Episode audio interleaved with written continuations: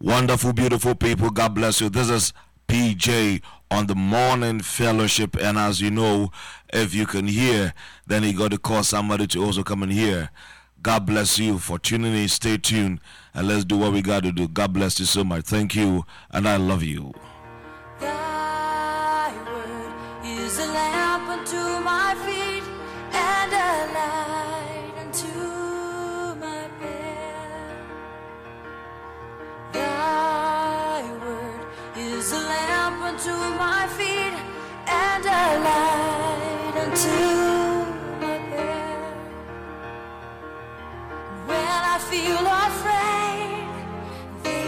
Lost my way. Still, you're there right beside me. Nothing will I fear as long as you are near. Please be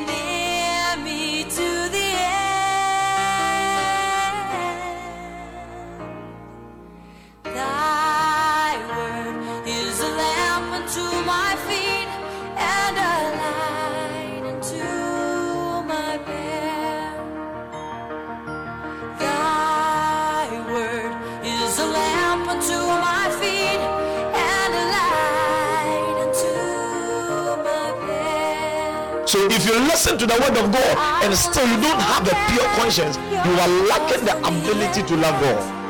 My heart forever is wandering. Jesus be my guide. You hear PJ? You hear CM Radio. You hear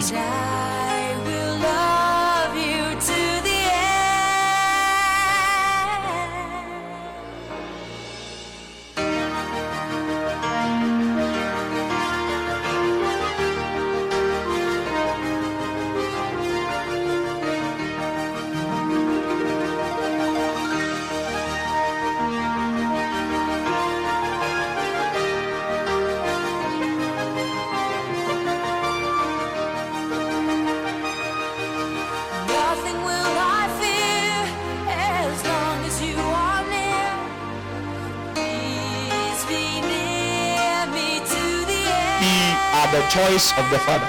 Let us also make a choice of fulfillment. Thy word is a lamp unto my feet and a light unto my path. When I listen to PJ on the morning fellowship, I know my morning is going my well. feet and a light unto my path. And a When you start approaching God with a pure mind, He starts approaching you with a clean anointing. Who is ready to know God? So, how do you understand God? In all of these things, there are secrets behind all these things we are talking about. It's time to know God. It is time to grow in Christ. Join PJ every Saturday for morning fellowship, 6 a.m. to 8 a.m. and let's grow. Better than I know. Teach me, Lord, to know your way, to know your truth.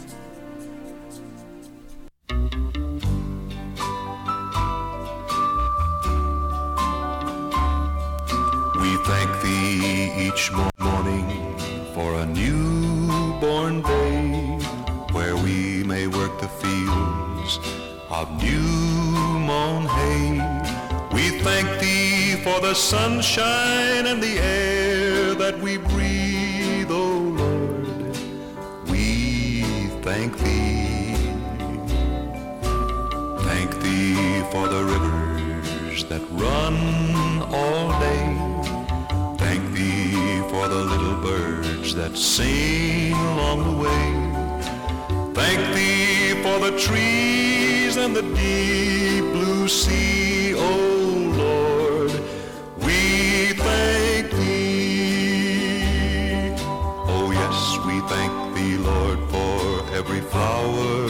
that blooms, birds that sing, fish that swim, and the light of the moon. We thank thee every day as we kneel and pray that we were born with eyes to see these things. Thank thee for the fields where the clothes for the pastures where cattle may roam. Thank thee for thy love so pure and free, O Lord. We thank thee. Oh yes, we thank thee, Lord, for every flower that blooms, birds that sing, fish that swim, and the light of the moon. We thank thee every day as we kneel and pray that we were born with eyes to see these things. Yes, we thank thee for the fields where the clover is grown. Thank thee for the pastures where cattle may roam. Thank thee for thy love so pure and so free, O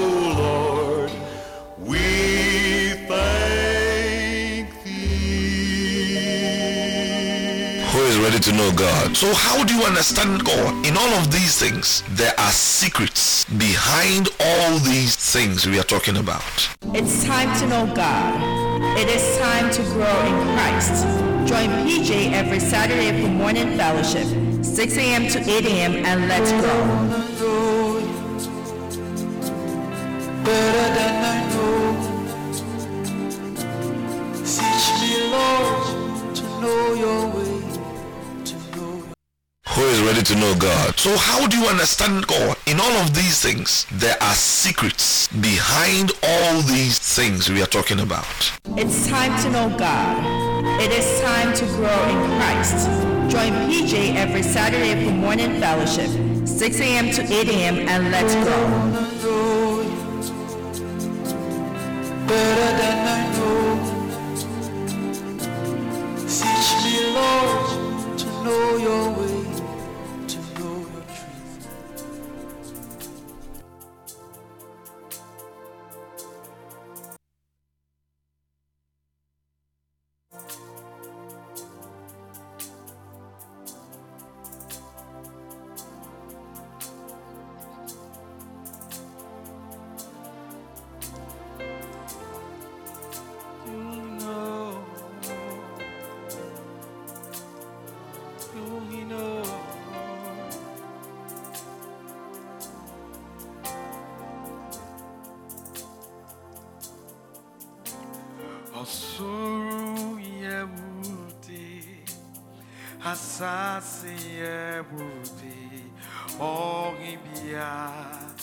ranti sewo. Osuru yewudi asasi yewudi Orimbia ranti sewo Osuru yewudi Orimbia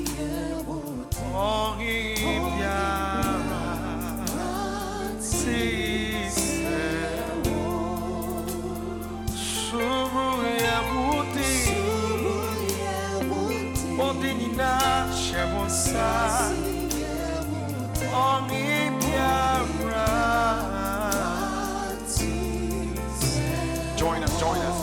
Oh,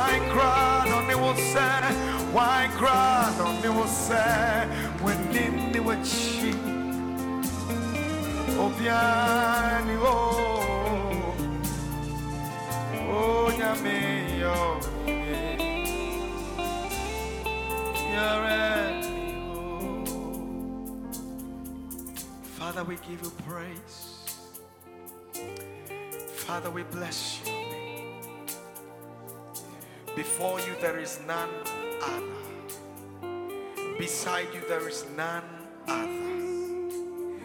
Every knee will bow, and every tongue will confess. Every throne, dominion, principality, kingdoms, they bow at your feet. There's nobody like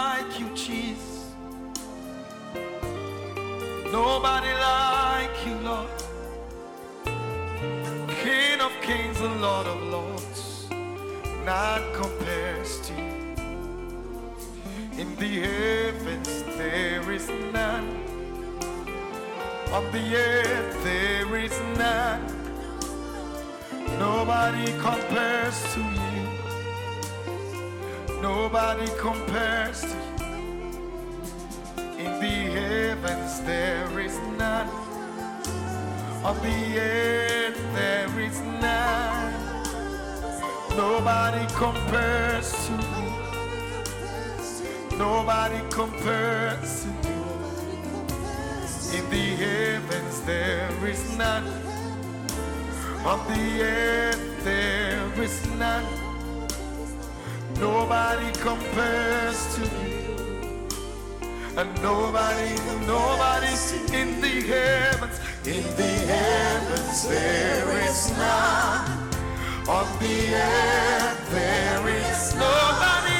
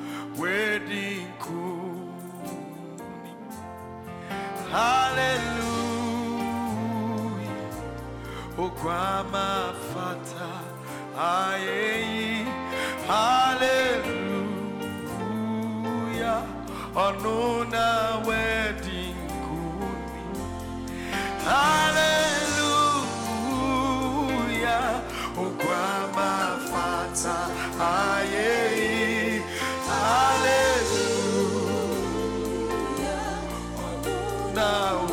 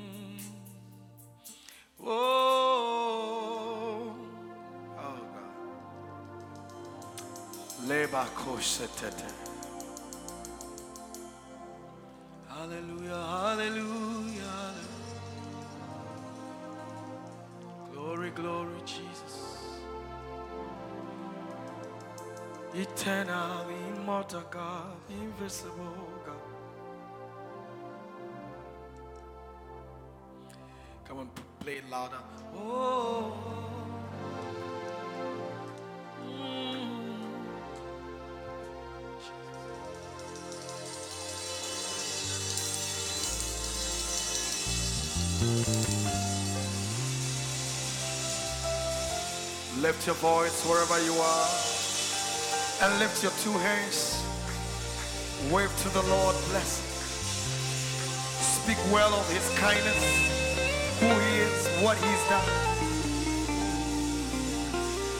Give him the glory due his name. Give him the glory due his name. Give him the glory due his name. Give him the glory due his name. His ways are perfect. His love and kindness never run dry. Aleko shatata likaba. Laisegeriando magoshe brekesa pakoria tata. Kosa baba baba baba. Ikoria tenana swakata. Imane nana bakaso lelele ababa daba. Underere bo sanderere atalama suakerere. Ikorama ba do do ba ba ba. Uça na na ta ya da da da da da da da. Uça na na ta na na ba ba ba. O de de de de de ya na na. Uka mama mo se te de de ya na na. Bakuria te se de de ya da ba. Umando.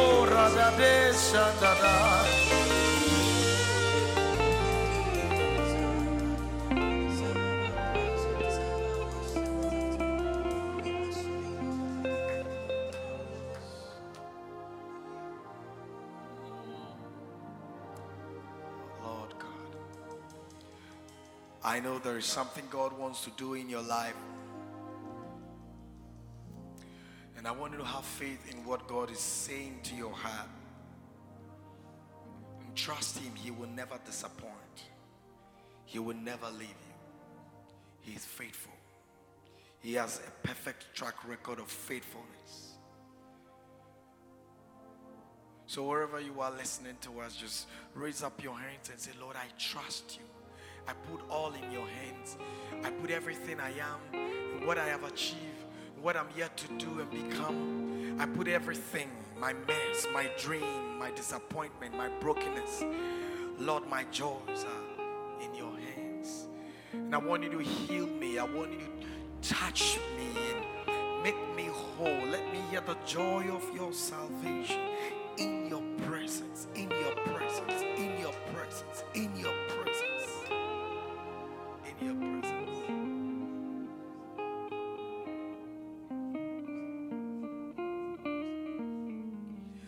Munshene nyunyam, munshene nyunyam, frisenyo nyam she nedu.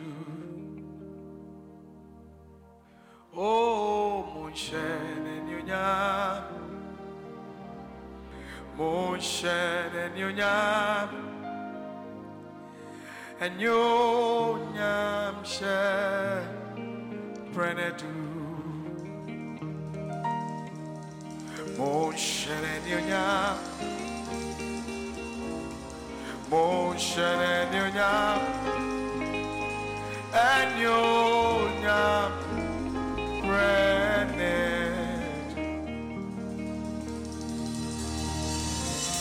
mon shere yo nyam Munshene nyonya Enyo nyamshe Brenedu Oh come on, come on, come on. Nyonya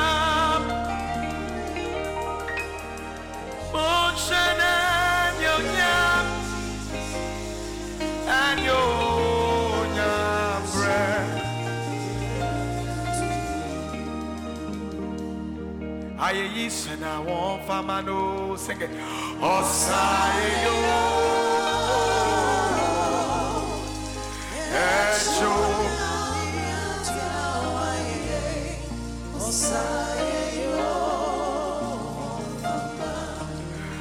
Aye yi sena won fama no.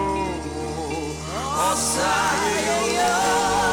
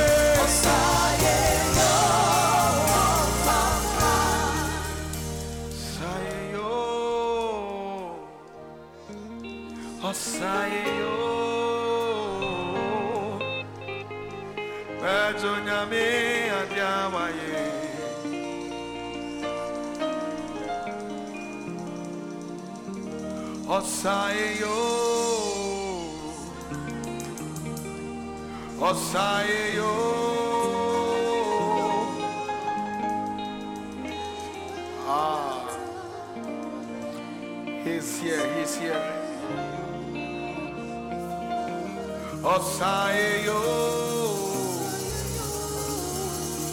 Osayo Ejo nyame nyamapa jumapa nyamapa eh.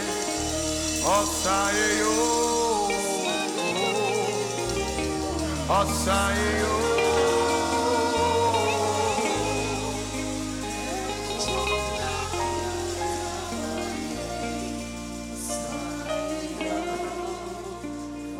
ready to know God. So how do you understand God? In all of these things, there are secrets behind all these things we are talking about.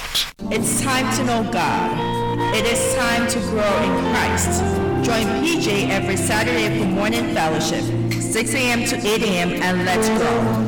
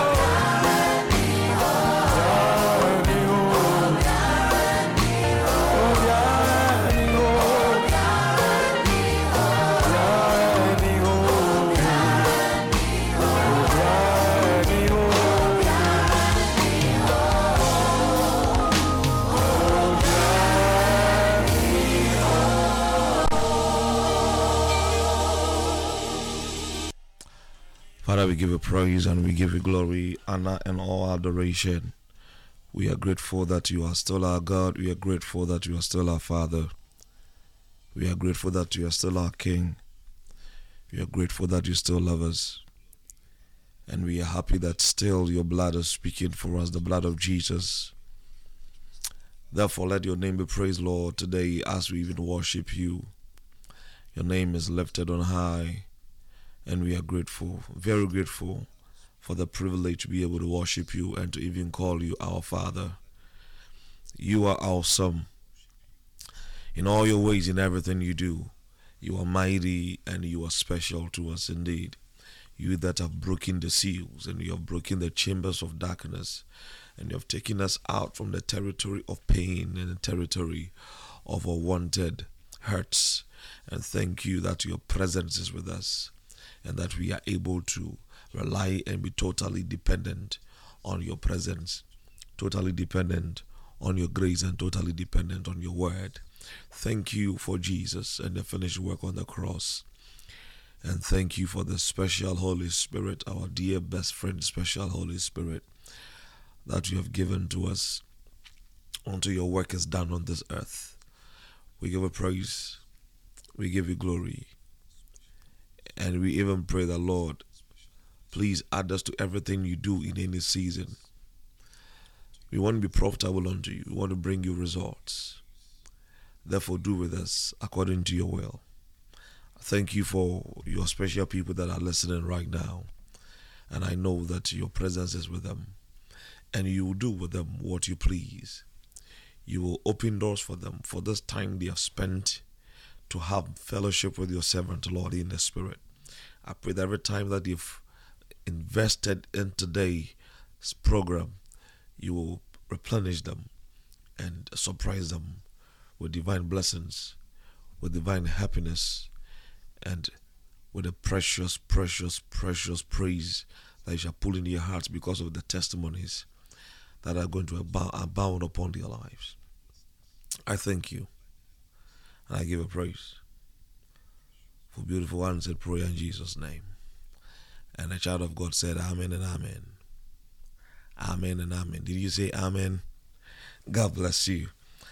It's a beautiful day to thank God. It's a beautiful day to be able to appreciate God. It's a beautiful day to be able to tell someone that you love them.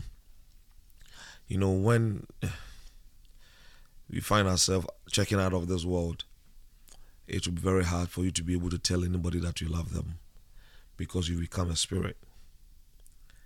And therefore, it's always a good time to be able to express how genuinely you love someone.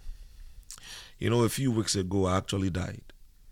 I, I was sharing it with my wife, and I told her how I died. It was a Monday, and um, that was about, as from today's date, that could be three weeks from now.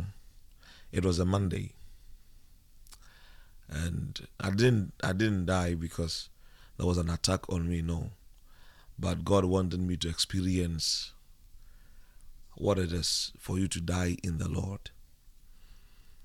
And as I was telling my wife, she was just looking at me because we were in the same room, the same bed, and she didn't know I was dead. And I'm not saying it because it is scary, no. I'm saying it because it was beautiful.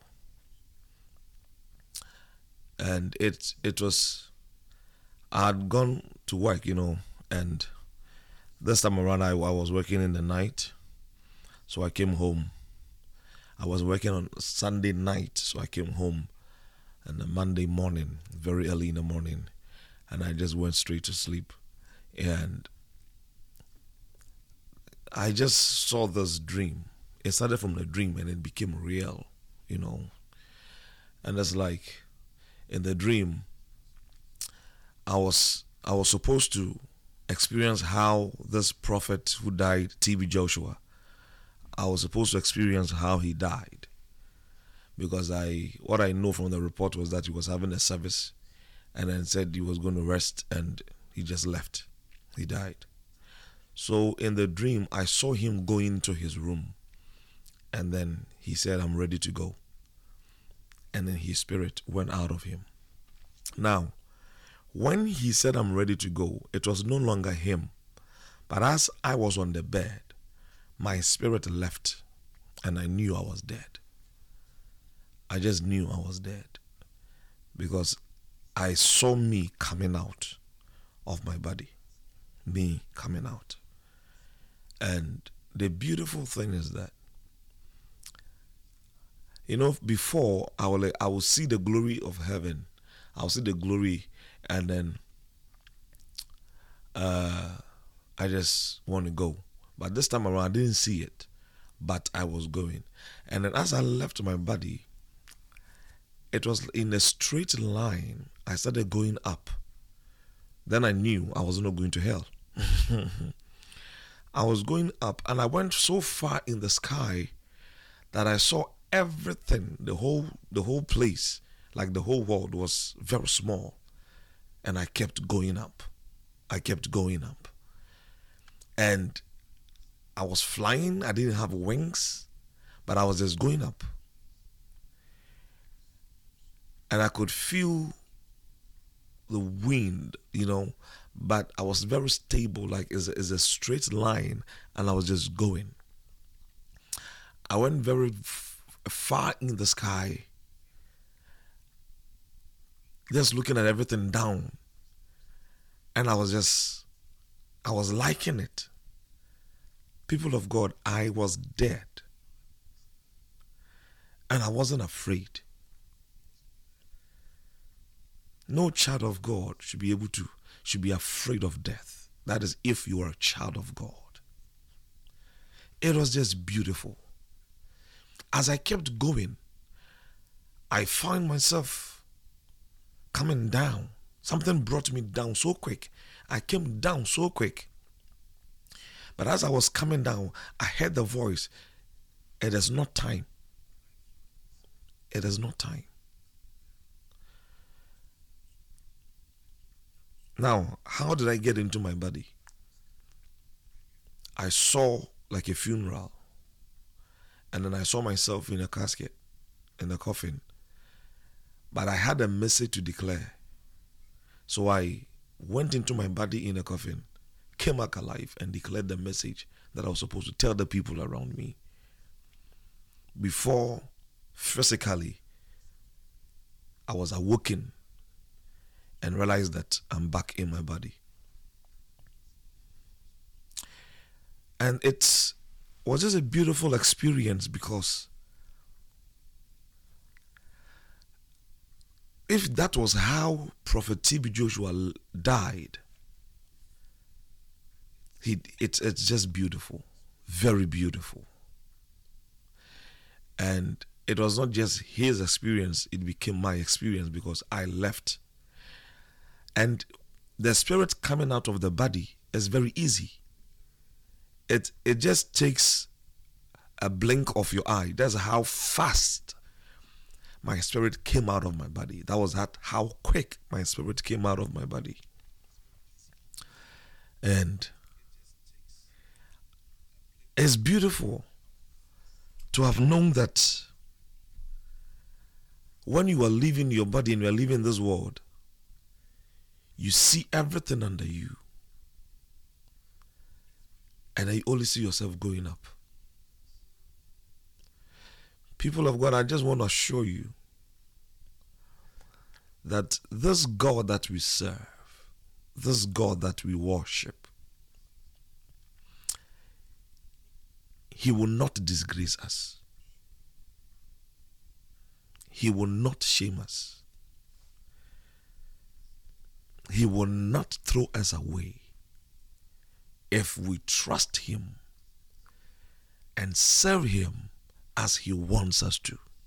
It is not easy to please God. It is not easy to serve God. It is not easy to be in the will of God. It is not easy world. It's not easy anything. But there is a result at the end of the day. There is something wonderful in it. And I'm so excited that I, I know God. I am very excited. Very, very excited that I know God. And I hope you are too. I hope you are too. Because this thing we are doing, it, it is not going to go in vain. It's not just going to go. Something wonderful is waiting for us. But whilst we are here on this earth, let's do what He wants us to do. Hallelujah. Hallelujah. Whilst we are here on this earth, let's do what we have to do. Whilst we are here on this earth, the distractions are too much. The things that are pulling us away are too much. But we need to stand our ground, okay?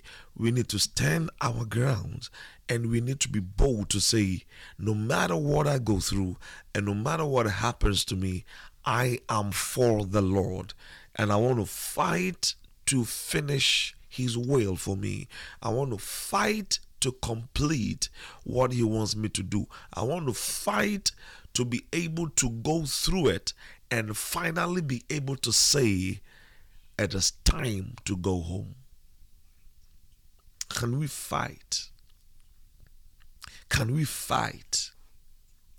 Yes, we can. Bible says it is a fight of faith. Paul told his son Timothy, he said, Fight the good fight of faith and lay your hands on eternal life. It's like as you are fighting the good fight of faith, going through tough times just to please God and win souls and be a blessing to the generations. He said, Lay hold on eternal life. Don't joke with your eternal life.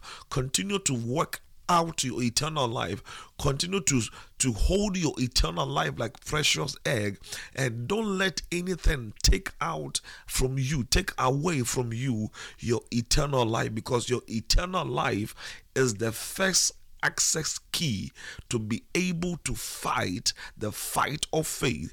Your your eternal life is the access key that has been given to you to be able to open the realms and be able to tap into the throne room of grace and have what you need to help you to be able to go through. Because believe you me, whether we like it or not, things will fight us whether we like it or not, things will fight us. For we wrestle not against flesh and blood, but against principalities, against powers, against rulers of the darkness of this world, against Satan himself, against our own desires, against pressure from family, pressure from outside world pressure from people around us. We are fighting every day in making right decisions. We are fighting every day in in placing ourselves at positions where God can find us to use us. We are fighting every day not to please people, but to be able to please God. He says, lay hold on eternal life and try so hard that every day of your life you sleep knowing that you still got your eternal life intact. You sleep and you still know that you still got your faith intact, that nothing is stealing you from God. Can you do that every day? Can you do that for God? Can you do that for God? Can you do that for God? You see, there are some times that there are people around you, but you feel very lonely. Yeah. I'm speaking to somebody, I believe. There are some times, yes, yeah, there are people around you, but you know in your heart, you feel so lonely. You know, you know, funny enough, sometimes in our loneliness, it's like there's only one person that can bring us joy. Sometimes, like only one person that can bring us joy. And it's true. You see, God uses people. All right, God uses people to to bring us joy. God uses people to bring us a lot of good things. God uses people to to lift our souls. Okay. So there are times that everybody is around you, people are around you, people are talking around you, they are happy, they are jumping, but you, you find yourself empty. And it's not because you don't have faith, it's not because you don't know God, but you feel you are empty. And it's not because you don't have the Holy Spirit, but you feel you are very, very lonely. And it's like someone, this particular thing that can only feel the joy that can only fill the emptiness you feel inside you and when you are in that moment of your life you you ask yourself why why is it so hard to to be in this world. Why is it so hard just to survive in this world? Why is it so hard? Why why is it so hard? Why can't life be simple and normal and continue smoothness? Why can't life be just as it should be. But why is it that we got to fight every day emotionally? We got to fight mentally. We got to fight physically. We are fighting spiritually. We are fighting. And yet the Bible says that there is a resting place in God that those who hear the word of God and they mix it with faith, they are able to enter into the rest of God. But yet the same Bible says that the Holy Spirit bears witness with our spirit that we are joint heirs with Jesus Christ, if we suffer with Him, how come there is a resting place in God that I can get in if I mix the Word of God with faith, and at the same time, I need to suffer with Christ so that I can be identified as a joint heir with Him? You see, it, it is a picture of life that it is not easy to enjoy rest. Meanwhile, there is rest there is that thing called rest, but it's not easy to get into that rest until you have fought and suffered your way through. Such is life. Why is it like that? Because we wrestle not against flesh and blood. Life has become su- such a thing that it has to be two powers the power of darkness and the power of light coming together against you. Yeah. And then you say that, of course, the darkness is against us and the light is for us. But I'm telling you the truth today, if we're very spiritual, do you know that light sometimes can even cause somebody to be blind? When you wake up or when you, as you are there, try to get a torchlight or a flashlight and flash it right on your eyes. Or those days that we take pictures and there are flashes on the pictures, by the time that the cameraman says ready and then he clicks, you see the flash. Sometimes you are like almost blind, like it, it's you, you see things blurry. So there are people in Christ, they are in the light. And this same light is as if that ever since they became Christians and ever since they saw the light, that is, they, they saw Jesus as the light and they became Christians, believers of God, believers of Christ, it's like they, they can't see well where their lives are going. It's like they can't see where they don't even know. Look, do you know how many Christians are confused on what to do with their lives tomorrow? How many Christians are confused on where to take their next level in life because they are trusting God to lead them, they are trusting God to show them the way, and they trust God to do it. But the thing is that how do I know that I am taking the correct path? How do I know that I am walking in that path that I'm supposed to walk in? How do I know that it is A or B although the Bible has said that the day comes and we are in those days that we will hear a voice behind us telling us to go to the left or to go to the right. But come on, child of God, you don't always hear the voice telling you go to the left or go to the right. So the question is that why am I a Christian? And it seems that unbelievers even know how or where they want to go in the next life, in the next phase of their lives. But I am not able to know where to go in any aspect of my life. It's like God is not talking to me. And it's like when God talks, it's like He's talking in Proverbs. I need to really suffer so hard to interpret what God is saying. So you are in Christ, you are a believer, but it looks like you are blind in life. At the same time, when you are struggling to find your path and your pace in the things of God, you also end up having darkness fighting you. So it's a hard placement, it's a hard equation, it's a hard calculation. It's very hard to know how it's going to go in your life. And the confusion, the anxiety, the sadness, the pain, you don't know what to do comes in mind. And yet, Bible says that trust in the Lord with all your might Lean not on your own understanding, and in all your ways acknowledge Him. So, yes, you acknowledge Him, and then you want Him to lead you, but it's so hard. That is where loneliness comes in. That is where confusion comes in. That is where everything you can think of emotionally, pain, everything comes in. And it's like, am I doing something wrong? Am I missing something? What is it? That I'm not able to catch. Life is hard. I believe I'm talking to somebody and I'm talking to myself. Life is hard.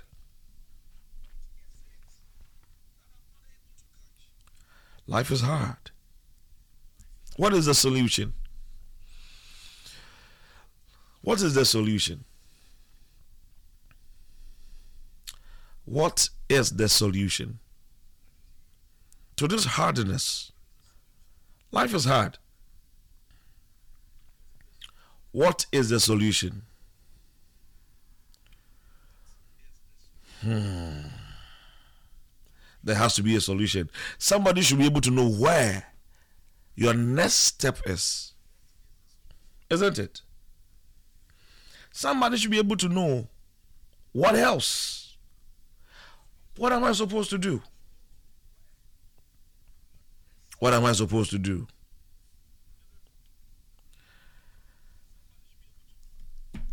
And it's not like you don't pray, you pray. You are doing everything that you have to do as a Christian that you believe you should do. You have done the fastings. The fastings, you have done it. You have obeyed a lot of things in the church. You spend time to do things in the church. You spend time to do things in the kingdom of God. You give, you you you you serve, you you don't know what else to do. And it becomes harder and harder and harder and harder. What do you do? I was supposed to talk about why am I Christian um, you know, on the duty of man. But I, I, I, I sense the Holy Spirit is taking me to a different um, platform today, and I don't mind f- flowing as He wants me to flow because somebody needs this message. You need it, and I need it. We need this message. We need this message. Have you seen a Christian struggling and you ask yourself, this is too much? Why? This, what is going on?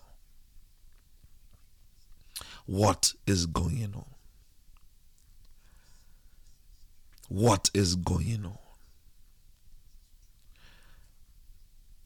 Sometimes you just look at yourself and you are like, Am I different? Or is something wrong somewhere? Is something wrong somewhere? You know, the painful thing is sometimes common things of life is like you have to beg God to get them. Sometimes it's like the common things of life it feels like you have to beg God to get them because they are not coming. They are not coming, and you don't know why they are not coming. And it's like you should. Uh, should I move from, you know, faith prayer to begging? Should I beg God? I don't know what to do. A lot of people say that. I have met so many Christians, and I'm telling you, if you want to know the level of pain, the level of depression and desperation, you know, when you go to church, look at people's faces. When you want to know the level of depression and how people are desperate and how people are looking for something to say that now I know what to do. When you go to church, look at everybody's face. Because when you go to church, everybody should be happy, right? It should be smiling face and all that. But look at people's faces and you know how far what I'm talking about is. It is crazy. People of God, it is crazy. And you know it's crazy, right? Just look at people's faces. One time I was at the um, supermarket and then I was looking at people coming out. Now, trust me, the people who were coming out from the supermarket, some were unbelievers, some were Christians. But guess what? They all came back. Nobody was smiling. What the impact of hardship the unbeliever was not smiling. The believer was not smiling. All the people that came out from the supermarket and they bought things, nobody was smiling. Why? Too much money has gone into small things. You go to the supermarket and the things that you buy and look at how much you spend. You can almost have a panic attack. So you think that okay, then when we go to church, then people are rather comforted and everybody gets into when you you before you even get into the church, stand outside and look at those who are entering the church. How many of them have smiling faces? I'm not talking about those who have seen people they know and they are saying hi, hi. No, no, no. I'm talking about who those who are just walking straight into the church. Look at their faces. They were going into the church. David said, I was glad when they said unto me, Let us go into the house of the Lord. David sang a song. He said, I will enter his gates with thanksgiving in my heart. I will enter his courts with praise. And I will sing, This is the day that the Lord has made, and we will rejoice and be glad. Why is it that the gladness is not seen, the joy is not seen on the faces of the Christians that are getting into the church. And when they get into the church, still look at their faces. Unless maybe the MC or the preacher man says something interesting and the people are smiling, or he, as he was preaching, there was even during the preaching time, look at people's faces. Like they've heard the message. It's not, it's not like you're saying anything we don't know. Have faith, trust God, God is able to do it. And then we just have to say amen because you know you have to still show your faith, you know, and all that. Um, during the praises time, uh, you, you are trying to dance and dance and dance and dance. And look at the people who are dancing. You look at the age, age, age, age limit of those who are dancing. Compare it to the very, very adult people who have a lot of responsibilities. Check the dancing. And then check the church leaders when they are dancing. See how they are moving. Look, they got things in their in their mind. It's like this dancing Christ wasting time. You should watch things. And then you watch your own self. You know what I'm talking about. This is not easy. This is not easy. So the question is that what is the solution? How how can I finally be able to say I am in the place that God wants me to be? Finally, I find meaning in every day that comes. Jesus actually said, um, tomorrow will think of itself. The efficacy of the day is its own burden. But when tomorrow comes, most of Christians don't even know what are we going to do. People are living in moment. It's like whatever happens, they move with the flow. But it's, it's not easy. So, what is the difference between a Christian and an, uh, and an unbeliever? And how can we, we be able to boldly come out and say that we have the best person? Of course, in my introduction, I told you how beautiful it is and how that God is not going to fail us. I told you about it but uh, it's not something you have not heard before. So let's look at reality and let's look at okay, what do I do? How do I go forward? What what else do I say to God? How do I think even again? I, I don't know what to do anymore.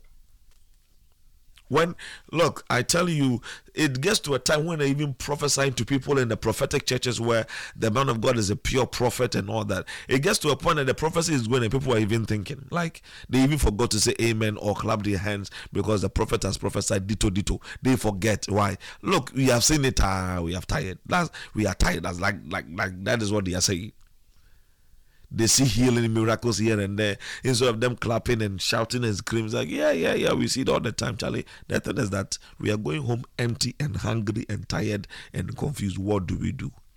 Right there in the presence of God. And it's not about who to blame. It's about we need solution, right? Yeah. Look at look at what happened to Jesus. Look at him. Look at what happened to Mark Mark chapter 15 verse 34. Listen to this one. Oh. Mark 15 34. And at the ninth hour, Jesus cried with a loud voice, saying, Eloi, Eloi, Lama Sabachthani, which is being interp- interpreted, My God, my God, why hast thou forsaken me? You see, this feeling we have, Jesus had it also. But I am not saying it so that I can um, encourage you. No, I'm saying it because I want to bring out a conversation here. Is it when Jesus said, Eloi, Eloi, lama sabachthani, why have you forsaken me? Um, it's not because life was hard for him. Right? It was not because the economy was hard and he felt God has forsaken him. It was because God cannot be touched with sin, and Jesus on the cross had become sin. And so God had to turn his back at Jesus. And that's why Jesus said, Why have you forsaken me? Because that was the point where the first time Jesus was separated from God the Father. But our own separation, our own feeling of hardship, it's not like we are on the cross and we are dying for people. Oh. Our own thing we are going through is like it has nothing to do with the experience of Jesus on the cross.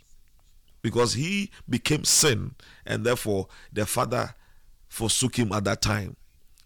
But we are in Christ. Christ has died for us, He has resurrected for us. We are in Christ. We are supposed to enjoy the blessings of what he did on the cross. We are supposed to enjoy the fruits of everything Jesus did and said for us. So, why is it that we are in Christ? and it's like we are cursed. True or not true? Sometimes it feels like you are cursed, right? Being being a Christian sometimes is like a curse. Like, am I being cursed for this? Why why why why is this like that? Why is it like this? We we we cannot go to the clubs. We can't drink, you know, the alcohol where we can, you know, get drunk and in a minute forget about what we are going through we cannot we cannot do a lot of things that unbelievers are doing so why is it that we have allowed ourselves the restrictions the discipline to be able to please god and and have no blemish on us like paul says and we don't see what we want to see it is hard it is hard it is hard it is hard it is hard it is hard it is hard what is the solution? The Holy Spirit wants to talk to us on what the solution is. I don't know the solution because I am not God. I am a child of God, which makes me a child of God. of course, if if you were born in a royal family, you are a royal. So I'm a child of God means I'm in a royal family. I'm, I'm a, he says he has he has made us priests and kings. Okay, so of course, like David said, don't you know you are gods? So yeah, small gods. But the thing is that in all the sufferings we are suffering, in all the things we are going through, the loneliness we feel. Sometimes you just don't feel like talking to anybody. It's not just because you are angry, but it's because you you don't you don't have answers to what you you are going through. You don't have answers for the future. How many of you listening to me can boldly say, I have an answer for my future? And my assurance is in my education. Like, seriously. How many of you can say that your assurance is in education? That because you are educated or you have gone to school, your future is assured? That is not true. That is not true. How many of you can just tell me that you have seen your future you have seen your future. You have seen your future. Tomorrow, you know your husband is coming. You know the man he is coming. Tomorrow, you know that you know your wife to be that you're supposed to marry it will be at at at a particular location and you have to go there and meet the person and exactly what it is you're going to have your wedding in the next two years. It would be very nice to have an itinerary to have a calendar you know. It would be very nice so, for your angel to come and tell you in the vision or reality that look this is the calendar for your life. Um two years from now this will happen to you. In the next three years you're going to do this. Tomorrow this is going to happen to you. Watch out for this watch out for that. This your calendar and I'm going to help you to to look at the calendar and then know what to do. That would have been very easy. That would have been very nice as a Christian. Why don't we have it? Jesus came into this world and he had a calendar. He knew exactly what he was going to do. He knew exactly what he was what was supposed to happen, when and how.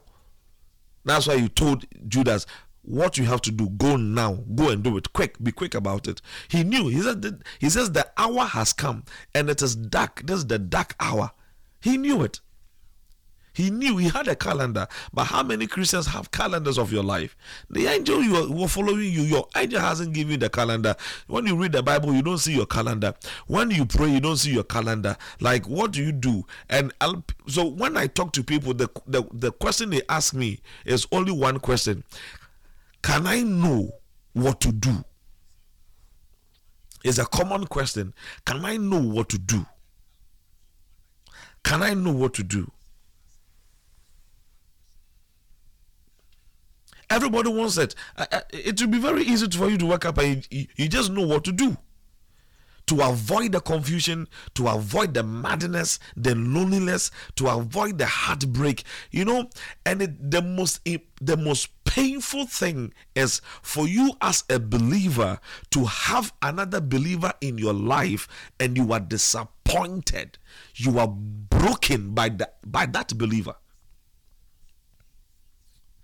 That you trusted God has brought you, you know this beautiful person in your life and who also knows god and uh, goes to church and is, is active in uh, on all that that the person is active in and the person is breaking you. The person has become your principality.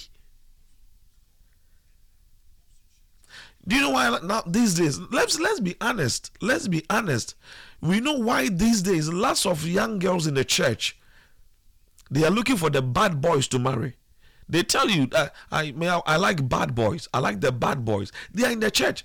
When you are when you are this young brother, nice nice gentleman in the church you you you you respect the ladies you say how are you sometimes you you you you know you expressing interest in one of the sisters in the church and you are giving them birthday gifts. You are saying hi sister something somebody. I'm praying for you my sister. Dear you know i pray for you. And you know and at the end of the day the brother goes to the sister and says look i've been looking at you for some time and praying about you and i feel that god is blessing my heart with the peace to come and tell you i want to marry you. And when the ladies see how humble and how cool and they're like nah this guy i don't want him it's like they are tired. A lot of the girls are tired in the church. They are tired of these cool guys. Now they want the hard guys. Why? Because they've seen things, they've heard things. Some have experienced things. Why? Those cool, calm brothers are boring. They are bored because number one, they don't even know how to walk you out. Like let's walk, let's go for a walk, or they don't even know how to create an, an a, a romantic atmosphere. But the hard guys, they know how to trigger your happiness, how to trigger one or two things, and and so most of the sisters are praying for hard believers, brothers, you know, in the church who are hard guys, not you know just. Uh, you know, no, no, no, no. But why has it come to that point? How did we get to that mentality? And why don't we trust ourselves? Christians is hard. Let's be let's be honest. We don't trust ourselves.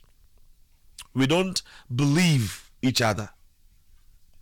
We look at each other with the third eye because we have been disappointed so many times by so-called brothers and sisters in the church on top of everything, we pray so hard, and it seems that the more we pray, we get little answers. A lot of look, I have been I've been talking to a lot of Christians, and these things are what they tell me, and it's true. According to some of them, it's like when they pray more, cries when troubles are coming. Like they have prayed, they've gone to the park, they have prayed, really prayed, and then they they felt like like the way I've, I've prayed that it is going to be better. And the next time it is even as though they didn't pray at all.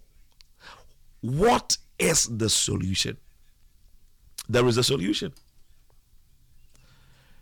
And the holy spirit is prompting my heart on what the solution is. Didn't jesus tell the disciples Seek ye first the kingdom.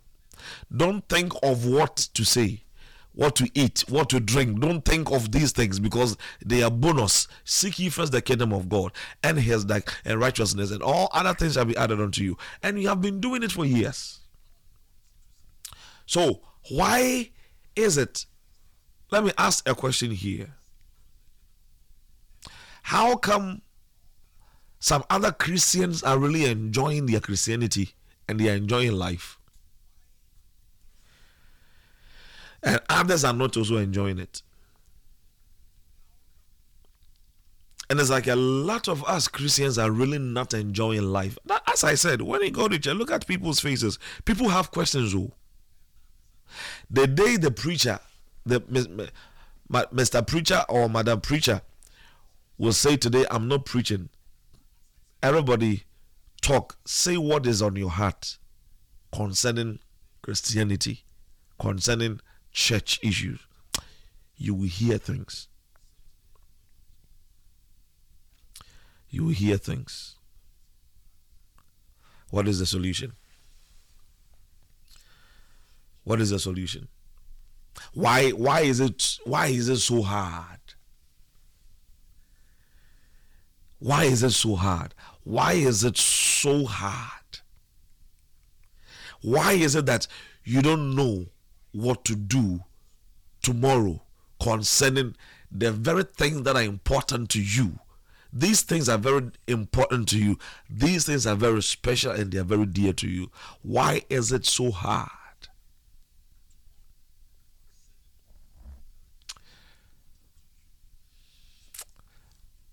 Something is happening. And today, from what I feel and the energy I am experiencing from the Holy Spirit, somebody is going to have an answer today.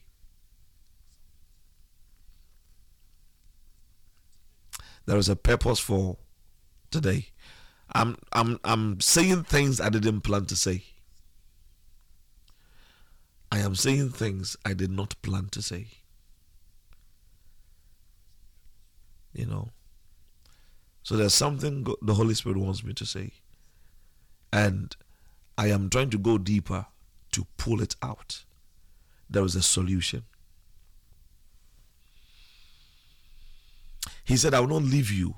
I will not forsake you. I am there for you. I'll be with you to the end of the world. But how come it feels like He is not with us? But we really believe that He is with us. Because honestly, honestly, sometimes look at things that have happened to us and we know that this one, this one, it was God. Oh. There's a text message here. A friend of mine said, he wants to see God face to face so that he can ask him questions. It's true. We we we I I got questions too, honestly. because it's, it's it's not easy. This is this this this Christianity thing is not easy. It's like a trap, right? Sometimes it feels like Christianity is a trap. Oh, be a certain trap, am I?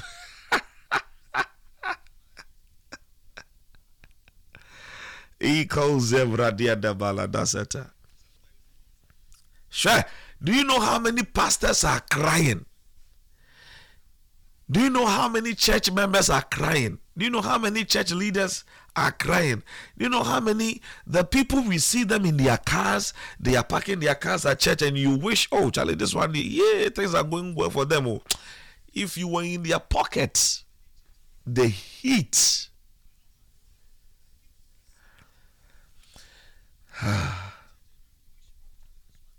the first thing that I'm hearing in my spirit is this. Here, and this is what I'm hearing in my spirit. In our minds, we have set standards that are not the standards of the Holy Spirit. Hmm. Hmm. Oh, yeah. It is very true because sometimes you wonder where he goes. It's, it's very practical. These things are very true. These things are very true. These things are very true. How how how is it possible that you are in a Christian marriage and it feels like you are in hell? How? Yeah. But we also know that He is with us always. He is with us always, and yet it feels like wakwate baby a chese. Only here this uh, what's that game? Sir, at that is it pillow low or what? that must you. The days where you are in a Christian marriage, oh, this is not this is Christian marriage, and it feels like hell. Your friend is a Christian, and it feels like some weird person be and you don't understand yourself. You go into the church, and the things that are in people's hearts and mind against another person. But this is what I'm hearing in my spirit. We have set standards of our lives with our minds, and these standards were not set by the Holy Spirit. This is what I'm pulling in the Spirit. I told you I'm feeling a very heavy energy from the Spirit of God because that is not what I was going to preach about. I have series of you know Christian things we are talking about, right? But there are standards that we have set. Oh, I want I want to get to this level. I want to reach this level. And sometimes those standards that we have set in our minds that we want to get to, we were able to think of those standards or set or create those standards by looking at other people's lives. We saw somebody's marriage and we're like, oh God, I want to be married. Oh, this man. You saw the guy. Look, a woman of God told me something about her husband. She said, When I saw this man on the streets of London, I thought I was seeing my angel. Not knowing the very incarnate of the devil was the guy walking in the streets. And I asked myself, how do you see somebody walk in the street and you think that, oh, that's my angel? Oh, yes, I like this message. That's why he is God. No one can understand him or know his plans. He is the master planner. Yeah, but the question is that somebody wants to know why is it that he's a master planner and I don't know what to do tomorrow? I have prayed and prayed and prayed. I have fasted and fasted and fasted. I don't even know what what is it in my life that I'm supposed to do. There is there is a, a point of life when you hit you, you it is because of number one the standards we have set for ourselves that were not a standards for, of god. How how can you say that um, i set standards that were not standards of god? Because number two we make choices that are not always influenced by the presence of god. Let's be honest. Let's be honest. All of us are inside. Let's be honest do you always make choices and decisions that were influenced by the presence of god that were influenced by the by the by the word of god? Did you always make choices that were influenced by the anointing of god upon your life? Do you always blow in tongues before you make choices? You see so there are things that we have set in our minds. Yeah it's true. There are things that we have dreamt about. They are, the, we, we saw our future in a different dimension, and the decisions we made towards what we thought the standards were, not all of them were imparted or influenced by the presence of God. For that reason, there is another hardship waiting.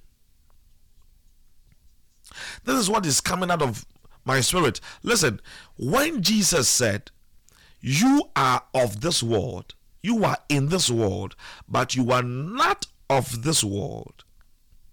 What was he saying? You are in this world, but you are not of this world. He was saying, in other words, you are in the cosmos, but you are not part of the masses. Do you catch it? You are in the cosmos, but you are not part of the masses. Let me try to break it down. Before somebody will think that cosmos is another generation. Uh, when you say cosmos, that means you are in the universe. Okay? Cosmos can be said as universe. All right? So you are in the universe. You are in this world. You are in the universe. So you are in the cosmos but you are not part of the masses. When I say part of the masses, that means as you are in this cosmos, you are of a different level, you are of a different breed, that you are not part of the what everybody wants to do. You are not part of what everybody where everybody is going. You are not part of the common common um common visions or common uh, common standards or or generalized style of living. It's like the class, the societies do not do not uh, dictate to you what the standards are supposed to be. The environment, the society, the classes of life. You know, we have different classes high class, low class, middle class, whatever class are not supposed to tell you your standard of living. You are in the cosmos, but you are not part of the masses. In other words, we cannot make decisions based on the standards or the status quo of this world and the classes and our own mentality. We set our standards as the Lord leads us. Remember when Moses said, If your presence does not go with me, I am not going. How many Christians are saying these things now? How many Christians will wake up in the morning and say, Oh God, I'm going out, and if your presence is not with me, I am not going. Before you even slept, you have made up your mind that tomorrow I must go and make sure that I finish this, I finish that, and you come back tomorrow disappointed, and you are asking yourself, But how come I, I got disappointed? Did you speak like Moses spoke that if your presence does not go with me, I am not going? How many of us calling ourselves spiritual people, calling ourselves holy Ghost believing, tongue speaking, Bible believing, Bible chewers, communion takers can say that you wake up every day and you say that if your presence is not going with me, I will not go. Listen to this. Bishop Oyedepo of Winners Chapel said something some time ago. He was in, at the airport. They have checked his bag. He was traveling out of Nigeria and he heard God tell him, Stop, don't go. He told the people, the crew, the uh, uh, uh airport, the airline crew, I am no more going. Give me my bags. And they said, We have already checked your bag in. Your bag is in the cargo, it's gone. And he said, Okay, take my bags. I'm going home. How many Christians can talk like that?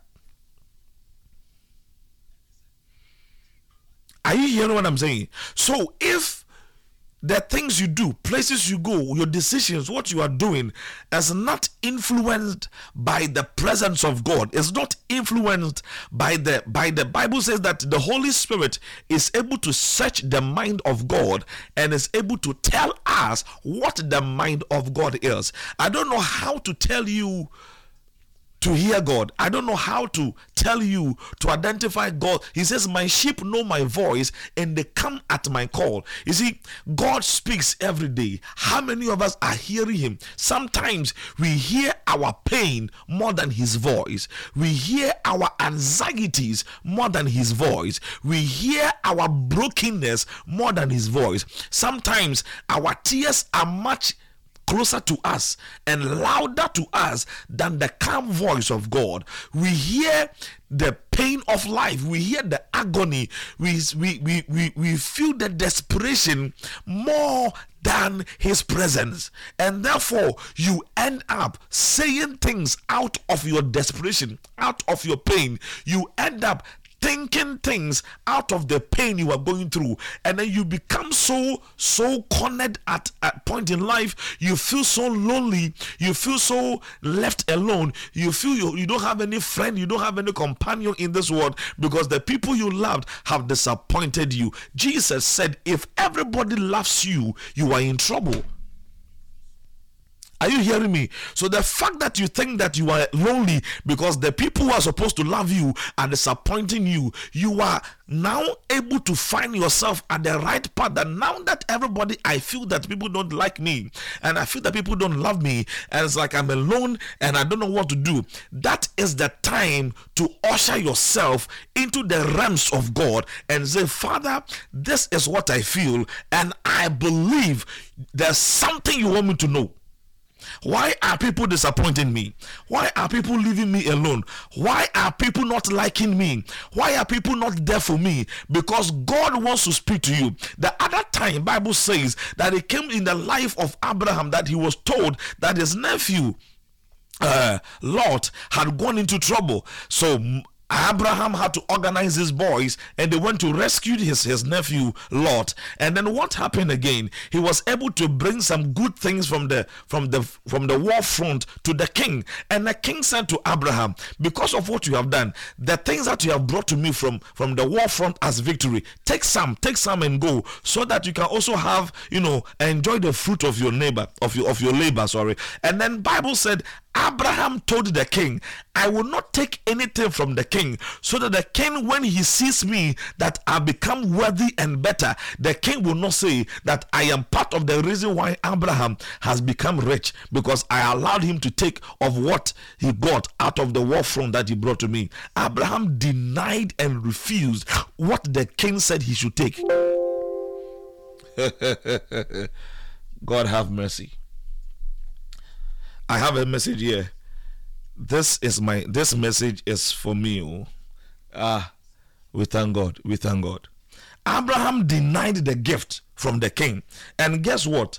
God blessed Abraham solely because Abraham dependent depended on the spirit, on the presence and everything from God. The covenant base of God was the place of Abraham. God have mercy. So, how many of us have our decisions on daily basis influenced by the spirit of god. See you have set a standard. You saw your mother do something and then you were like oh this is how it's supposed to be. It's a standard. You saw your father do something and like this is how it's supposed to be. Look i was saying it at church the other time. No child was born into this world with the mentality of poverty no child was brought into this world knowing what riches and poverty is. It is when the child was growing, and then the father and the mother said to the child, Hey, boy, you see the people on the other side of the street, don't go there, oh, they are rich, we are poor. And so the child grows and understand that there's riches and there's poor, and we are the poor guys, and the other guys are the rich guys. So now the child begins to understand that okay, we are poor. It's a decision that I have to understand and make that we are poor. You see, it's because that is how it has supposed it has it has come to be. So you see your parents do something, and it's like that is the standard of life. And maybe you didn't like it, so you try to change it by your own means of thinking that if I pass this side and use this side and add that side, I'll be able to pass a certain limit of the family. And then you are doing these things without the presence of God, without the approval of the voice of the Spirit of God. So we end up very lonely. We end up very sad. Look at anytime you make a decision and the decision you made was not had nothing to do with God's approval, look at the end result. That is why, look, a lot of Christians have gone to marry Christians in the church because they thought, oh, I'm a Christian, he is a Christian, and we can marry. You are a Christian, he is a Christian, and you thought because I'm a Christian and he's a Christian, we can marry. And you married and you realize that it, it was it is far beyond that Christianity level. Why? It's very easy. It's very easy. You didn't make a decision based on the presence of God. I told you some other time ago, I all, all I have, all I want in my life is the presence of God. It doesn't make things easy, but it gives you hope. It gives you a sure end. It gives you a sense of possibility through the hardship. Through the hardship. You have gone too much in your setting of your standards and the comparison sometimes is crazy. And the speed thinking that you are behind time people are going they are going they are going i'm behind time i have to do something i have to move i have to i am delayed. I who you see who said you are delayed? These are the things that are causing the depression, that are causing the pain, that are causing the uh, anxieties, and that are causing whatever they are causing because you think, you think, you think, you think, you see, you see, you see, you see. But what is God saying? What is God thinking? Have you realized it? And the question is that how can I know that God is leading me?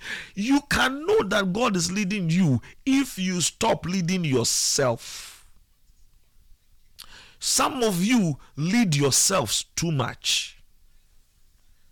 You lead yourselves too much, and at the end of it all, you find yourself at a, an angle that you don't want. You lead yourself too much.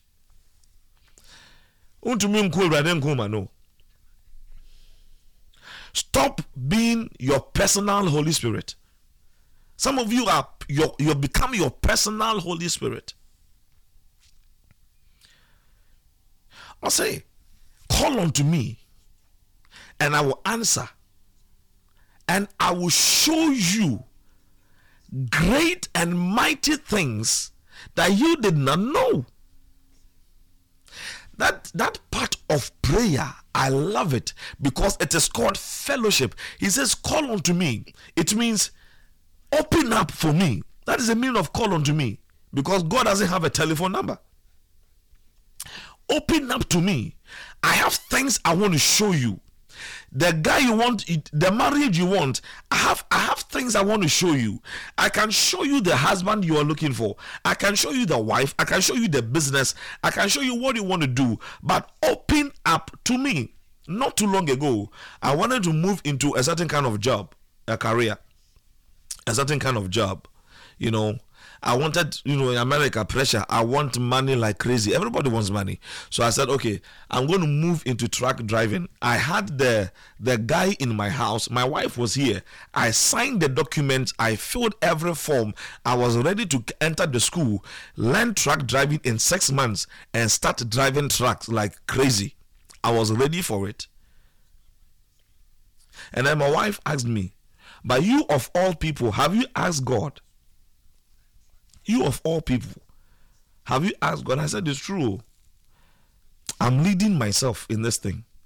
When I ask God in prayer, you see, how the best way you can identify God is speaking to you, okay, is when you see your foolishness and open up for God to lead you. When you are able to identify your foolishness of making yourself Holy Spirit of leading your own self, of going be, after your own imaginations, of setting your own standards. When you see that foolishness in you, and then you open up and say, Father, I am leading myself. I am becoming very foolish. I am thinking things and I'm seeing things, and I thought that was how supposed to be because I have to go get money. But I deny myself of the privilege of you he, leading me. I've denied myself and I am sorry. What do you want me to do? Should I go into this thing or I shouldn't go into this thing? Pray about it for some time and just let the thing rest. Just don't think about it. Just don't think about it. Don't think about it think about God, God will speak to me. He is my Father. He will speak to me. Look, when I prayed like that and I said, God, Father, I'm sorry. Uh, am I, should I go into this track thing? And then He told me, I will not give you an answer, whether a yes or a no, but time will tell. My time for you will tell. When He said that, I knew I had to stop it. I knew I had to stop it and uh, uh, all of a sudden his peace came over me he says call unto me and i will answer and i will show you I will show you the fact that the guy is loving, he is caring, he is very nice. That's not me, he is your husband, though. And who told you that the happiness of your life depends on the marriage? Who gave us that standard? It is not God's standard. God didn't give us that standard. Read your Bible very well. He said, um, for it's not good for a man to live alone. God spoke and spoke and spoke and said, For this reason, a man shall leave his father's house and his mother's house and shall become one with his wife. Did you see? And shall become happy. Is it in the Bible? Show me where he said, by man and woman becoming one one one one body in the marriage, they shall be happy. Hey, show me in the Bible. Did you see marriage should be, bring, bring you happiness? Who set that standard? Oh, so what is marriage supposed to bring? Aha. Uh-huh. That's a good question. Every marriage of a believer is supposed to bring to you the fulfillment of God's agenda if you are in a marriage and the marriage is not focused on the agenda of God, but it is focused on just children bringing, housekeeping, project management, financial discussions, you are in a business called marriage. It's not marriage. Everything that God brought into existence is supposed to obey his agenda. When you find that the marriage is walking in the purpose of God, happiness comes in. Happiness is not the standard for marriage. God's will is the standard for marriage. So when two people who have this understanding come together and get married, they understand that we are together for a purpose. And if we can fight for that purpose alongside other things, you know, because life has necessities. But if we can fight for this, if our priority, our value is on the agenda of God, is on the purpose of God, is on why God brought us together, and you are looking at fulfilling why God brought you together, you'll be able to connect to something we call results. And when the results set in, there is peace in your heart. Why is it that some Christian men think they have married the wrong women, and some Christian women think they have married the wrong guys? Because they didn't find a common place of God's will there is a common ground where two of you can so you don't always want to you see it's not about god telling you all the time that's your wife that's your husband. It's about you understanding what the presence of god is saying. If he understands he's called and you also understand god's agenda for your life and you come together you are producing and multiplying in the wisdom of god and a lot of things will come out of that union because the purpose of you coming together, apart from we love each other, look, love can fade away. Apart from I like your height, I like your backside, and like your features, apart from all these things, the agenda of God, young girls and young boys that are now in the system, if you're listening to me and you're not married, I am giving you a very good plan. The guy that is saying, or the, the man you are thinking will bring you happiness, you will be very disappointed. Why? We don't go into marriage because of happiness. We go into marriage because there is an agenda of God. If you find the agenda of God for your life, and the guy knows his agenda in life, when it comes to the presence and the and the and the will of God, you are able to become very compatible because your wisdom and his wisdom match together are you hearing me? So it's not about you have seen a believer and you married a believer, and so because of that, life is supposed to be nice. Who said it? Who said it?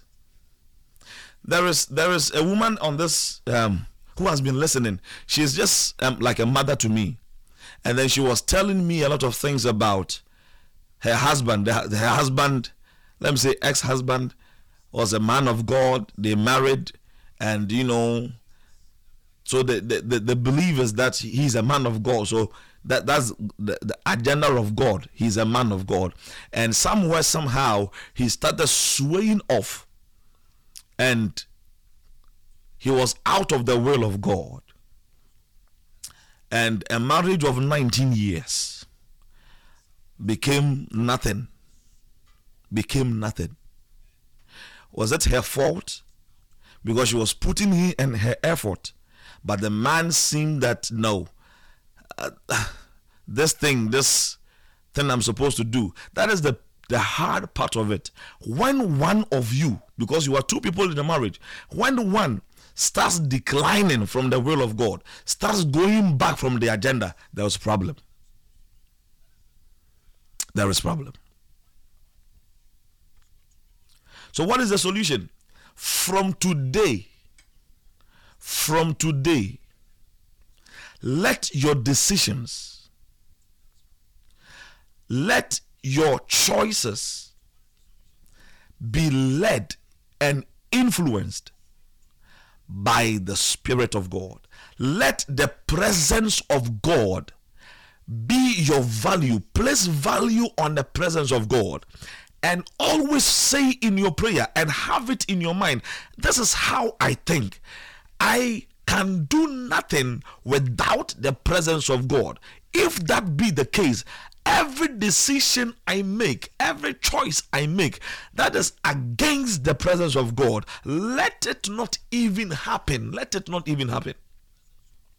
Because friendship, environment, circumstances, situations can force you to make decisions that were not influenced by the presence of God.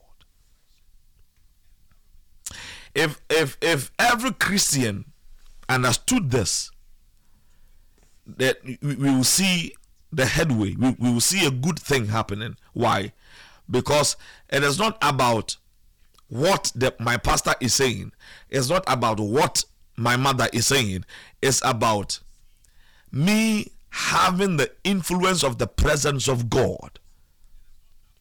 Because trust me, it is not everything that the man of God said or the woman of God said to you that was 100% influenced by the presence of God. It's about time people understood that you also have the presence of God for yourself. For yourself. Amen. For yourself.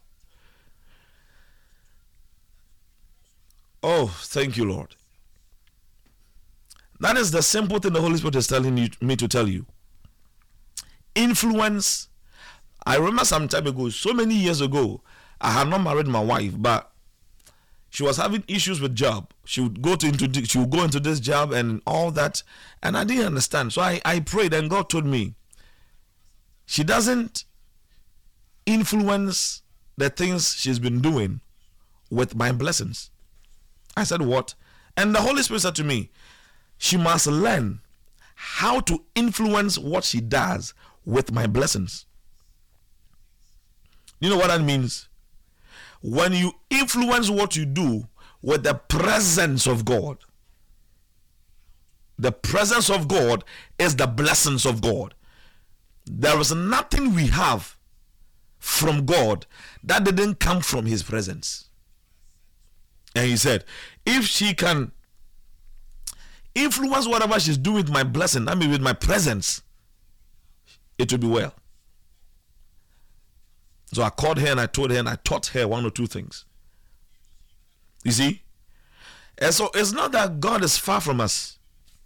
It's not that God doesn't hear or answer our prayers.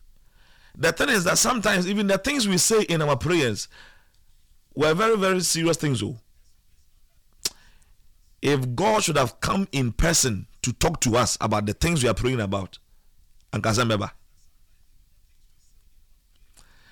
the things we ask God in prayer, what is the reason behind them? For example, if you are praying that God should give you a baby, what is the reason behind you asking God to give you a baby? So that people will stop asking you when are you going to give birth? So that you can also prove to people that you are a woman what is the reason behind what you are asking? It is part of the reason why sometimes our answers are delayed because the reason behind the asking is very dangerous. And God is wise. Sometimes the reason behind the asking is very dangerous. I know a man of God who was praying for the gift of healing. I was taking my shower. This is Ghana we are going to a prayer center to go and fast and wait on God.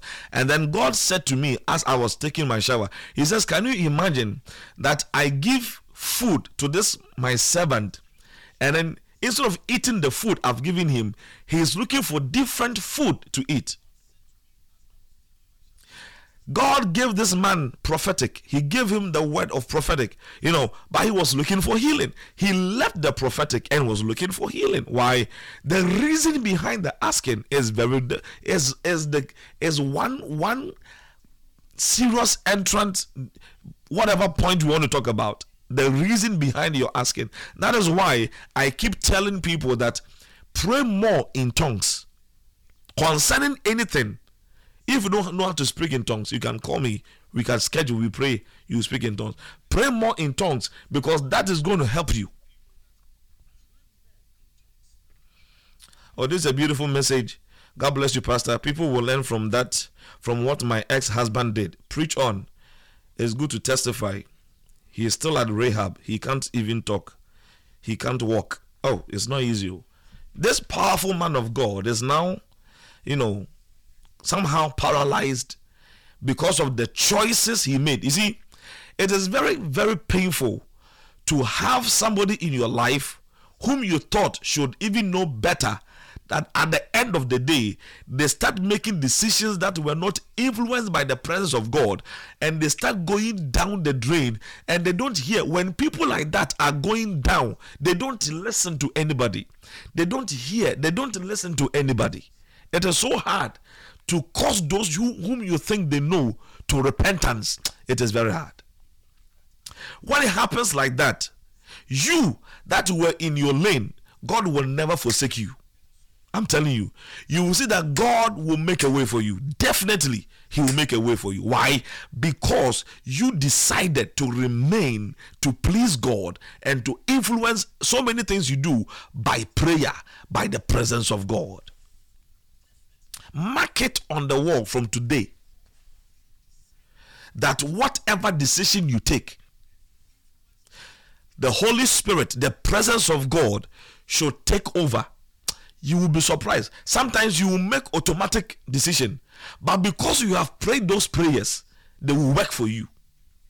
It happened for me so many times. So there are t- times that I feel that no, God is pulling me out of something. Although I didn't pray about that thing, but He's pulling me out. Why? Because I keep telling Him, Your presence and your will, your presence and your will for my life, your presence and your will for my life in the name of Jesus. So listen, when I'm going out, I don't pray in the name of Jesus. Every demon in the road, I bind you, whatever. In when I when I sit in my car, I say, Thank you, Father. I will come back home happy because your presence is with me. So whatever I'm going to do, if God doesn't want me to do it, something will happen. I will not. It will not happen. It will. I will not go. There, there will be something. There will be something. There are there are things that are happening that I thought ah why I, why am I doing working and this has happened and God was actually taking me from so many mess, a lot of mess. But I thought that oh this situation is not is uncalled for, but because I have prayed, your presence and your will over my life. If you can pray this prayer, your presence and your will over my life, you begin to find connection of your life. Your life will no longer become a puzzle. You begin to pick the pieces together one by one. You will realize that something is coming out good. Something is coming out good. Forget about the weight. There are so many. There's so much weight around us. The heaviness is crazy. I tell you. But just pray, understand and pray that prayer. Your presence over my life, your will over my life. Fake people will live your life. It will be disappointment to you, but they are fake. You will think that you did something wrong. No, they are fake. And God will separate you from those people so that He can promote you.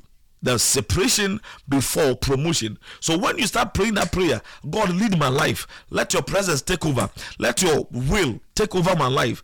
The people you think they love you, but they are fake, they will start leaving you. When they leave you like that, it will hurt you, but rejoice. Why? Because now God is having his chance with you and he will do with you as he wants to do. I pray in the name of Jesus that somebody listening to me shall be ministered to by the Holy Spirit to understand more these things that the Holy Spirit is sharing to his people through me. And I pray in the name of Jesus that more understanding and insight will reach your people. Let what you said through me today be a point of wisdom and blessing and impact on somebody's life. I pray that they that are praying that your presence and your will shall take over their lives. Let them begin to see the difference. And those who are yet to pray it, I pray for help for them in the name of Jesus. Help us, Lord, to stop becoming our personal leaders, our personal Holy Spirit. Help us to stop leading ourselves so that you can lead us. You can lead us. Father, we lift our hands. Can somebody lift your hands with me? Father, we lift our hands and we say, Lead us. Your will and your presence over our lives. Lead us. May we not have choices and make decisions based on our environmental impact and our our our family impact or people around that. Uh, no, let our standards not be because of the things we have seen and heard and we are imagining them. Let our standards of life be based on your presence and be based on your will for us in the name of Jesus Christ of Nazareth. I pray, oh God, that from today take over our consciousness. May the meditations of our hearts and the words of our mouths be acceptable unto you. Let any weight, let anything that is pulling us out of your presence be taken from our lives in the name of Jesus. Whatever it is, being humans or things, let whatever is pulling us out of your presence be taken out from us in the name of Jesus. We bind every distraction, we bind every unnecessary sweat of life, unnecessary effort, effort to think that as we are trying, this thing is going to work, but it's not going to work because we are doing it without your presence and your will. We pray in the name of Jesus that give us the heart to always remember that we have to be connected with you in everything we do. From today, I believe that somebody will begin to experience what we call the joy of the Lord, the peace of the Lord in the midst of chaos. Thank you that we are part of the cosmos, but we are not part of the masses. From today, we are separated unto God and not unto the masses, and we will do what we see God do. We will do what God prompts us to do, and not what the sons, what what what the classes of life and society is telling us. We are praying ourselves into maturity and into personal fellowship, deep realms of walking with you in the name of Jesus. No more, no more, no more confusion. No more, no more confusion because you will lead us by your presence, by your will, and by your word. Father, we are grateful and I pray for healing for anybody who needs healing in any part of their lives and in their bodies. Spiritual healing, emotional healing, whatever healing your people are praying for. I pray for a release of your angels to cause comfort and healing in the name of Jesus. Anyone listening to me that has not been able to receive Christ in their lives, or those who have received Christ and they are backsliding, Lord, I pray that they shall come back to the point when they shall say, Jesus, take the wheel and be my Lord one more time. I thank you for blessing us in the name of Jesus. Amen. Um, the message is ready. I can send it to your phone. I've already received a message to send the message to them. I'll, I'll send you, but in case you don't have my number, and want me to forward the message to you, I can send it to you and you listen to it on your phone. It will come with a picture form. Click on the picture and you begin to hear. And there are so many messages. So whenever, in, you know, even if I've sent you a message before and you tap it, you still see all the messages there. So it's just beautiful. You can send me a text requesting for this message and I'll have it sent to your phone. 860 709 0793 860 709 0793 860 709 0793 and it will not even take any much of your phone because it's a package thing so it is very easy for you to access. God bless you. I'm going to meet you tomorrow for sunday miracles. And we believe that as we pray there's something god has put on my heart. So tomorrow we are going to pray about it. And i believe that god will use it as a key to do what He wants to do in our life. Thank you for the text messages. Thank you for listening. Thank you for being part of it. If you have questions, you can send them to me. I will answer you. You can just let me have your questions. I will answer. I have time to answer you. That is what we are called to do. 860 709 0793. Amen. Powerful message. God bless you. God richly bless you. Amen. God bless you too. God bless you too. God bless you too. I have just one more announcement. My time is up, but I need to tell you this. It is very important. How many of you know this guy called Kirk Franklin? He's like a gospel icon. He he he sings a lot. He's an American. I don't know if you know him. Kirk Franklin. Kirk Franklin. Um, be very careful if you have been following him or listening to his song because something has happened recently that has clearly indicated clearly indicated that the guy is hard is hard is hard but be careful listen to this. Let me just play this one for you to listen. Um, okay I, I i think i have the video. Kindly listen to this okay? Listen to this.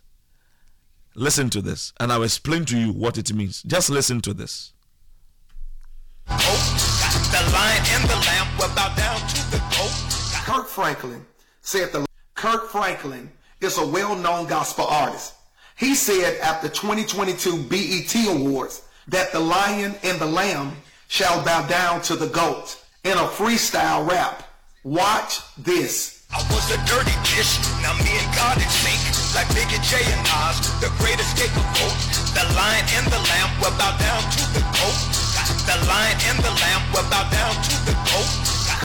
all right if if if you heard what he said he was rapping and as he was rapping he said the lion and the lamb will bow down to the goat this guy is supposed to be a christian gospel singer musician over the years we've known him he has won awards and all that and he was doing a freestyle. When I say freestyle, meaning that he didn't um, go to the studio to intentionally say, I've written a song, but the beat was there and he wanted to rap. And as he was rapping, he was rapping in a glass box. And then he said, using the sign of the symbol of Satanism, that the lion and the lamb will bow to the goat. Now, when you read your Bible, you know that the lion and the lamb represent God and the goat represents Satan. Those who are who know the the the, the symbol, this this um, idol called Baphomet, Baphomet. It has his head as a goat, and he's actually the symbol of Satanists, Satanists, um, Freemasons, and those who are into Satan worship. They use the head of the goat on top of a body of a person and with the sign of two of his hands. And then the guy was rapping and he said, This is a gospel rapper. And he said, The lion and the lamb will bow down to the goat. That means God will bow down to Satan at a particular time. That's what he said. Recently, he had a very um, big you know gospel concert and then he invited a guy who is into drugs who is into is a bad boy he's not a christian to come and rap on the gospel mus- music you may think that oh he's trying to use it to encourage people but be very careful if you have been following him because it's been this is not a secret it's out there and so i am just prompted to I, I was going to close. I forgot about it. And the Holy Spirit just prompted me. I should remember what I wanted to do. That this guy, Kirk Franklin, K R K I R K, Kirk, K I R K, Franklin, F R A N K L I. If you want the link, I can send you the link so that you can watch it yourself. He says God will bow down to Satan. So please be careful. Not all of these people are now, they are showing their faces, you know money is buying them, fame is buying them, and they are leaving the presence of God. Let's be careful, unless you also um, want to do whatever you want to do. This Christian thing is not easy, so let's be careful and let's pray for him that um, he will come back to his senses. Let's pray for him because this is dangerous. This, oh, you see, I even have it sent to me right here, so it's not even a secret. My my my my my wonderful person has just sent it to me right here on my phone. So it's not a secret, it's out there. Let's be careful. Thank you very much for joining us and see you tomorrow. And I can send you the message if you want it 860 709 0790. My name is PJ and see you tomorrow, same time, 6 a.m. to 8 a.m. for Sunday Miracles for prayer. Enjoy this one from Ruth AJ. Uh, beautiful praises. God bless you. I love you and stay blessed in Jesus' name. Amen.